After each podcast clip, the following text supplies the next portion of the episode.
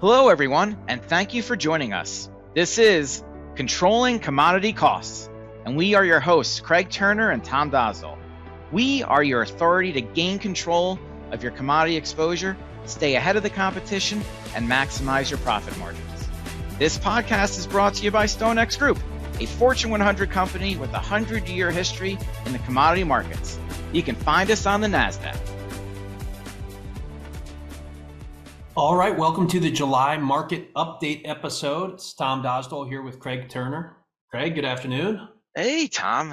Good afternoon indeed. And just a short while ago, we had the Fed uh, make an announcement, and they're they're raising interest rates again by a quarter point after taking a pause.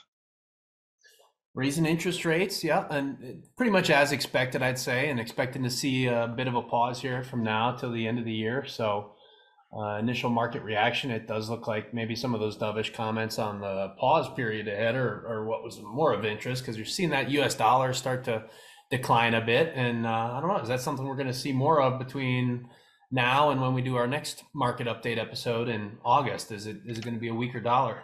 Yeah, I think um, it, it could be, right? It, um, I don't know. I mean, if we're going to keep interest rates here, maybe maybe go up another quarter Uh, let me put this way: between now and the end of the year, I'd be surprised if we're over six or or under five, and that kind of keeps the dollar. I think, you know, it's just going to depend on what other banks do, right? If other banks are raising interest rate to fight, you know, to basically you know fight inflation, then more you know more funds are going to go into those currencies where their interest rates are increasing, especially if they start going over what the United States interest rate is, and they're going to play that interest rate differential. So it kind of depends on other central banks, but I mean, I don't see any real reason for the dollar to rally hard. I mean, that'd be the, the my my major takeaway, and we'll see. We'll see if it, you know, we're still relatively high.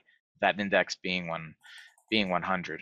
But yeah. yeah, I mean, I think, and I don't. And as far as the grain and oil seed markets go, you know, if if we didn't have the change in acres that we saw and the weather issues and what's going in the Black Sea, I think the currency would have a bigger bigger effect. But you know, it isn't a case where all things are held equal. It's it, I think like the what's been going on in the grain markets for the past month or two probably outweigh what's happening with the dollar.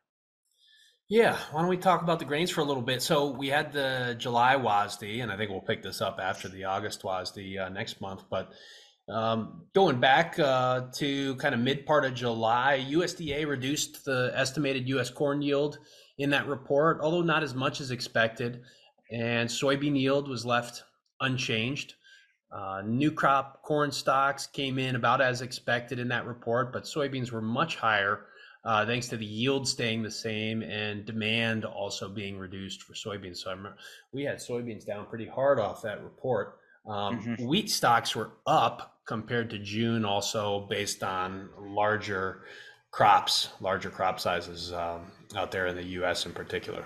Yeah, and my so one thing I like about the July WASDE, or what I look forward to, is that is the first time when the USDA gives you the wheat ending stocks by class breakdown. Because yeah, for our listeners, just so you know, in May is when the USDA releases their supply and demand tables for new crop. And you get to see all these updates on new crop corn, wheat, soybeans. But for wheat, in the May report, it's just all wheat. They don't break it down by class. In July, they did. I did. I was a little surprised. I thought, I personally thought that we would see a bigger increase in the soft red winter wheat, that Chicago wheat contract uh, ending stocks, just because we increased acres by 15%. Yields are pretty good, but the usage went up because uh, you know the we do, we are tight worldwide in wheat, and there has to be some kind of makeup in usage. And the USDA is estimating that we are going to use more of that Chicago wheat. So ending stocks didn't balloon as much as I thought they would. On the flip side of that, the Kansas City wheat ending stocks weren't as bad as I thought they would. Probably because you know wherever there is some switching demand that you could see it, and I thought the Minneapolis wheat was you know fairly you know came in as as expected. Wheat stocks though are still going to be tight. When you take a look also at the WASDE, they have that you can derive what the major exporters have in terms of ending stocks are projected to be. We're going to be tight again. If there was one big theme that I took away from that WASDE report is You know, wheat will be tight. We're going to have to have price rationing. You know, if we remember before COVID, wheat was four, five, six bucks. I mean, when I look at that WASDE report, I'm thinking six, seven, eight dollars between the three major classes. Um, there's really no reason to, you know, break down below six if we're going to be that tight. And the risk to the upside is going to be if you have a production issue or continue to get worse in the Black Sea, right? You could see something like that. And then you're right, Tom, on the on the soybeans. USDA. I'll jump in there okay, on the yeah, wheat, Craig. Yeah, get it. Sure, sure. On, on the wheat, yeah. Talk about production risk, right? I mean, world production too. We got a couple spots in the world. There's two things to talk about: U.S. stocks, and then also what's going on in the rest of the world. I think some of the production risks highlighted right now up in Canada, where it's uh, it's been a hot and dry summer thus far. Mm-hmm. Uh, maybe some relief here seen lately in July, but probably looking at Canada production coming down, which is somewhat of a bullish driver in the wheat market. Um, world demand stays strong uh, as well. I think we've uh, we, we went through a headline a couple of weeks ago with India banning the exports uh, of non-basmati rice, which comprises 40% of world rice exports, and maybe put a. I remember the wheat market that day. That headline broke, rallied on the potential shifting in demand into um, maybe a bit more on wheat uh, if if we're limited in terms of world rice exporters just for human food consumption. But on the production side, uh, Canada is probably the main one right now. Maybe more on the bearish side is the size of the Russian and EU crops and exports at the moment. Um, but like you said, the the headline risk uh, really has been something in July that has driven the wheat market, most notably as uh, the the expiration of the Ukraine export corridor and subsequent attacks, missile attacks, drone attacks on Ukraine port facilities. So basically, since that war started, Europe has been able to find a way to export about 60% of grain and oil seeds from Ukraine into Europe and eventually get them uh, into a Baltic or like uh, or or some kind of port and out of the EU. And then the other 40% was being done through the uh, doing through the the the Black Sea. And with losing the Black Sea export corridor, now the EU needs to find a way to export all the the grain and oil seed out of Ukraine, you know, through Europe. We'll see how that works. I'm sure they could do it. It's just going to cost more. And then most likely Russia, they when they came out with their statement that they'll, you know, they can ship, you know, all the grain and oil seed, really mostly grain that Africa needs, because they were the ones who were probably left in the lurch the most with that Black Sea export corridor deal being done away with so yeah, it's gonna raise. It's gonna keep prices elevated. I think you're right on the on the Canadian. We could be three, four million metric tons lower in production.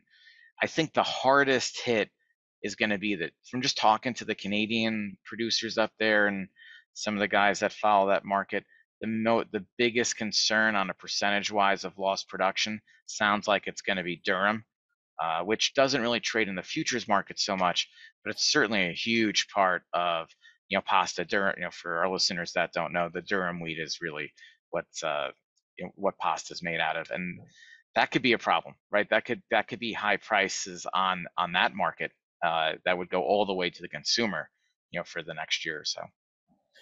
What's a good cross hedge then on durum? Would you be using that higher protein like uh, Kansas City wheat as a I, possible financial hedge? Uh, spring wheat, Minneapolis. I would probably be looking at spring if we were going to do some kind of correlation. It would be it would have to be Minneapolis or Kansas City. It yeah. can't be can't be Chicago. All right. So, and on that wheat subject, um, just on the headline risk with the attacks, we saw that Kansas City, you know, it added about a dollar in price premium on the Board of Trade and September futures there in the week. On July 26th, selling off about 50 cents on headlines that the European Union said it would try to help Ukraine get all its exports out through Europe, which I think you alluded to. So market's been very sensitive to that headline risk in the wheat markets here lately. Um, and something that uh, maybe maybe some of those fears have been eased a little bit, at least lately, um, with uh, a pause in those attacks and with some of these political uh, aspirations to try to help Ukraine get bushels moved and, and even offset some of their transportation costs. I understand um, yeah. to move it out uh, out through Europe. Yeah, and if you're an end user, I mean, I mean, one, you have to be, you know, securing wheat on breaks here, just because you got to take that risk and unknown off the table. And then on the financial side, the options are so expensive because of the uncertainty. you almost have to use collars where you're just going to set a floor on the downside and protect yourself in case like the headline risk you're talking about and incorporate that to your marketing plan. I don't I think the wheat market is the trickiest of all the the grain and oilseed markets right now and I don't it's I don't maybe you think differently but if it were me it'd be a combination of physical purchases and and collars, right? Just to make sure you're just not caught like we saw right after the first, you know, when Russia invaded Ukraine and we, you know, we went to fourteen dollars. You just don't want to be in that position again. Know, I think the yeah, what's a black swan type event to watch out for, and and I've been discussing with clients is a lot of these attacks have been one way, Russia and Ukraine, right? Mm-hmm. And at some point, does Ukraine? I mean, they seem to. I don't think this is this is likely, but if you were to see a Ukrainian attack or retaliation on a Russian port, right. and that's something the market has not priced in at all right now. And, and to this point, Russia continues to be the world's largest supplier of cheap wheat. Yeah. Uh, and their shipments really have gone on unaffected this past year. You know, the United Nations is not willing to really step in and, and they don't want to sanction wheat as a, as a food product and create a global food crisis.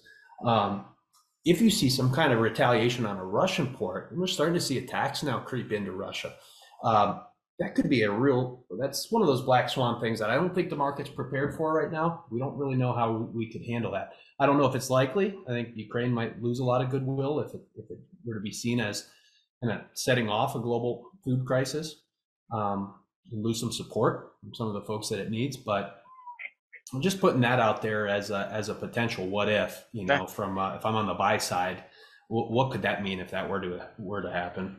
Yeah, you know, you're you're absolutely right. And honestly, like the risk is to the upside. I mean, it, at best, even with the tight stocks, at best, like you're going to have tight stocks for a while in in wheat. And the thing is, we'll produce a lot of wheat this year, but you know, 80% of the world's exportable wheat is produced in the northern hemisphere. So six months from now, when Australia and Argentina are producing wheat, it'll be a nice shot to you know get you along. But we're going to be dealing with a tight wheat situation probably for another 12 months. So the downside, it's not like we're going back down to four bucks in wheat anytime soon. And when you start to, we're probably going to be elevated. And then when you talk about like what could go wrong, something like that with it, the tables being turned on Russia and their export grain. I mean, man, it, I mean, the long story short, there's more risk to the upside than the downside. And so, yeah.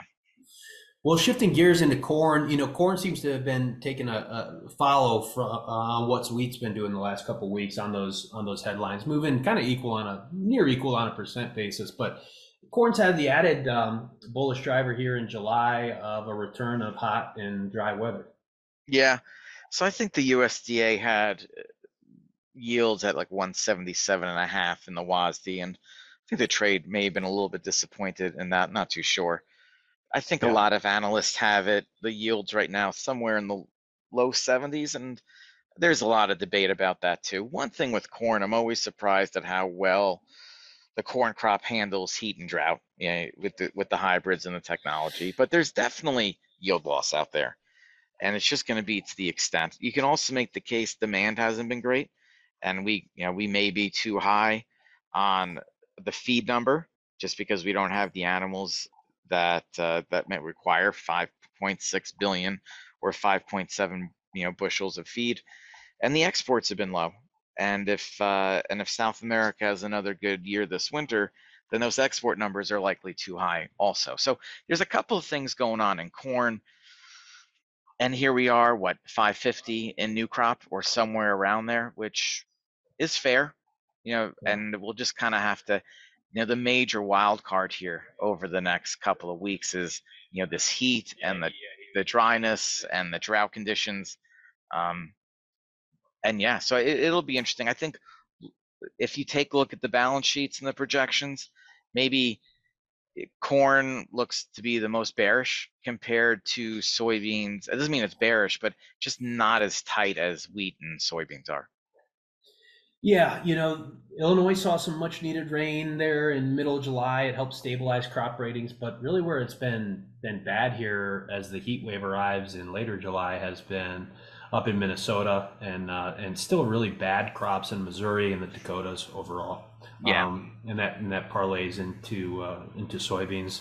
Conversation about soybeans, I suppose, as well. Um, where where like you said, stocks are probably a little tighter. Yeah, stocks are probably a little tighter. Yeah, so just go back to corn real quick. I mean, when you take a look at, you know, when does corn get really tight and deserves to go like say above six bucks? You know, we got to be a sub 170 yield, like maybe 167, and then the market would get would really get pretty concerned where all of a sudden you have to start price rationing. And I don't think we're there yet. On the other side with soybeans, I mean, we can't lose any yield. I mean, if we're at a 51 or a 50, I mean, all of a sudden we're at 200 and below on the ending stocks because we lost that 4 million acres in the last report. We went from 87.5 million acres to 83. Now there's no room for error in the soybean market. They're not as sensitive to corn, but as Tom was saying, you know, we've got all this, you know, the dryness and the heat, and beans are made in July and August, right? So while a lot of the corn may have been pollinating, you know, and a lot of it had gotten along, especially in the southeast and the southern part, a lot of the soybeans, when they're in more of a, de- a critical development time, has been during like this heat wave. So yeah, yeah, it, I think we're yeah. 30 as of July 23rd. Last update we got was 35% of soybeans setting pods. So you're absolutely, yeah, you're right. 65%, we're in that period where they're starting to set pods and, and determine yeah. that yield. So weather the next couple weeks looks like, uh, yeah, hot, mostly dry, chances for these severe storms in late July and, and early August, maybe some cooler temps arriving by the, uh, or more moderate temps arriving by August 6, 7 timeframe. Yeah. Um, and uh, maybe some better chances for the rain down in the south, but it looks like it stays dry in those northern states. So I don't know. Beans are right up here. Uh, looking at the November futures, around 1420. You know, they're at the very upper end, testing a new contract high uh, breakout. That 1445 price from April of 2022 uh, is not far away. And if we break that, that's a new life of contract high and could could open the charts up to looking a little more bullish. But um, soybean oil has been a driver of that market too, right? Demand on the bean oil. Yeah, I mean, demand on bean oil is big. We're seeing continued growth in crush, and we're going to have more demand as time goes on for renewable biodiesel, and soybean oil is a big part of that, along with canola. So there is a natural demand story for for soybean oil and vegetable oil. While with corn and wheat, we get if you get supply shocks, you know, we tend to you tend to stay elevated until the market's a little bit more comfortable with production or we see more production come on in the next cycle. But soybean oil is different. Soybean oil is going to be has a natural demand driver that is being driven by energy policy and and also implementation and more more crush capacity coming online you know, to, to meet the demand, not just you know in Canada, the United States. I mean, California is a huge driver of this. So yeah, and the I, EPA yeah. and the EPA, Craig, uh, this month too. Earlier this month, I think they denied all waiver requests um, from small refiners uh, looking to to get out of their blending mandates. So the government is is helping to push that demand story right now, and you're seeing it reflected in the price. Um, I think the crush report from earlier in July also showed, you know, it was pretty bullish in terms of soybean oil stocks. They came in well below what trade estimates were at about 1.6 billion pounds. Mm-hmm. Trade was looking for, I think, 1.8 in that report.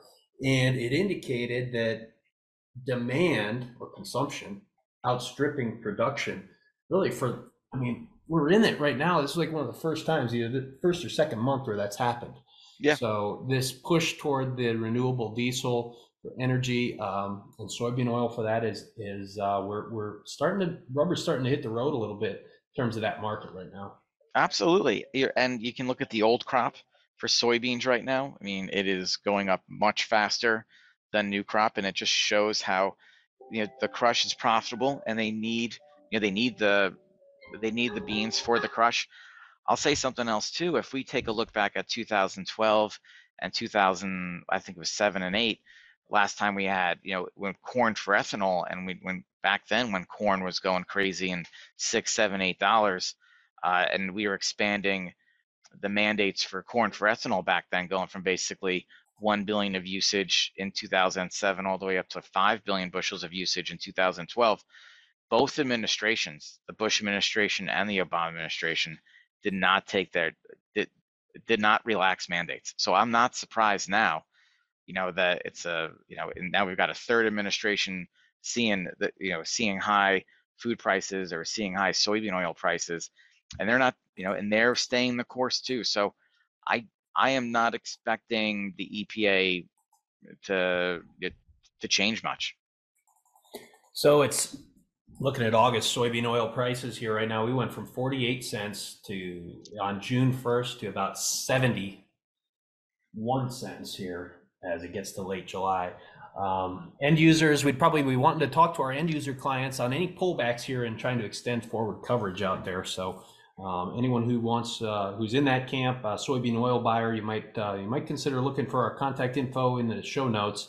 Could be something um, to just talk strategy on as it goes forward here in the soybean oil.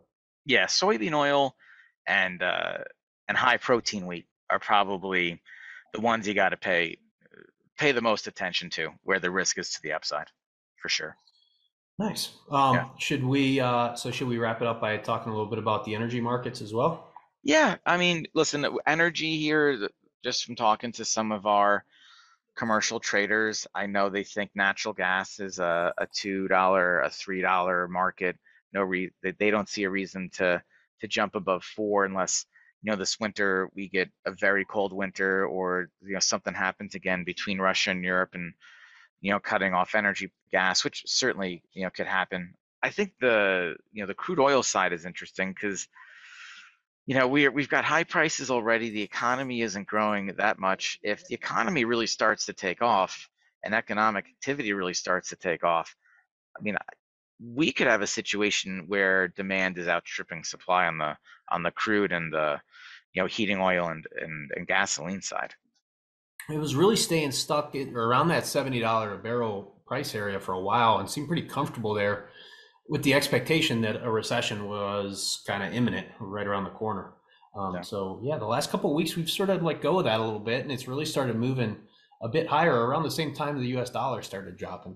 Yeah, and it's this the the Federal Reserve today doesn't see a whole lot of weakness in the economy. Unemployment's still below four percent, and even you know we might be, be growing slower.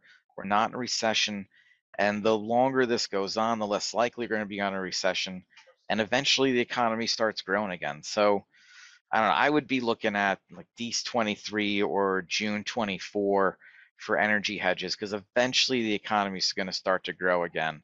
And uh, my concern would be higher. My, my concern would be higher energy prices in that environment. All right. Well, that's our July market update. We'll be back with everyone in a few weeks for an August market update and see what the latest is. But for now, if you're on the uh, on the buy side in the high protein wheat or the soybean oil, you might want to consider just reaching out, have a conversation with us or your advisor about strategies to manage potential upside price risk in the weeks ahead. All right, Tom. Well, listen, this was fantastic. Thanks for everyone for listening. All our contact information is in the show notes, and look forward to talking to you soon. Good to be with you, Craig. The trading of derivatives, such as futures, options, and over the counter OTC products or swaps, may not be suitable for all investors. Derivatives trading involves substantial risk of loss, and you should fully understand those risks prior to trading. Past financial results are not necessarily indicative of future performance. All references to futures and options on futures trading are made solely on behalf of the FCM division of StoneX Financial Inc a member of the National Futures Association, and registered with the U.S. Commodity Futures Trading Commission as a Futures Commission merchant. All references to and discussion of OTC products or swaps are made solely on behalf of StoneX Markets LLC, a member of NFA and provisionally registered with the CFTC as a swap dealer.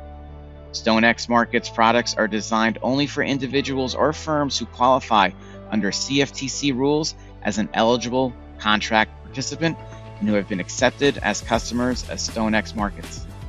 This material should not be constructed as a solicitation of trading strategies and or services provided by the FCM division of StoneX Financial or StoneX Markets as noted in this presentation and podcast. Neither the FCM division of StoneX Financial Inc. nor StoneX Markets is responsible for any redistribution of this material by third parties or any trading decisions taken by persons not intended to view this material. Information contained herein was obtained from sources believed to be reliable, but is not guaranteed. These materials represent the opinions and viewpoints of the author and do not necessarily reflect the opinions and viewpoints of the FCM division of StoneX Financial or StoneX Markets. Reproduction or use in any format without authorization is forbidden. Copyright 2023, all rights reserved.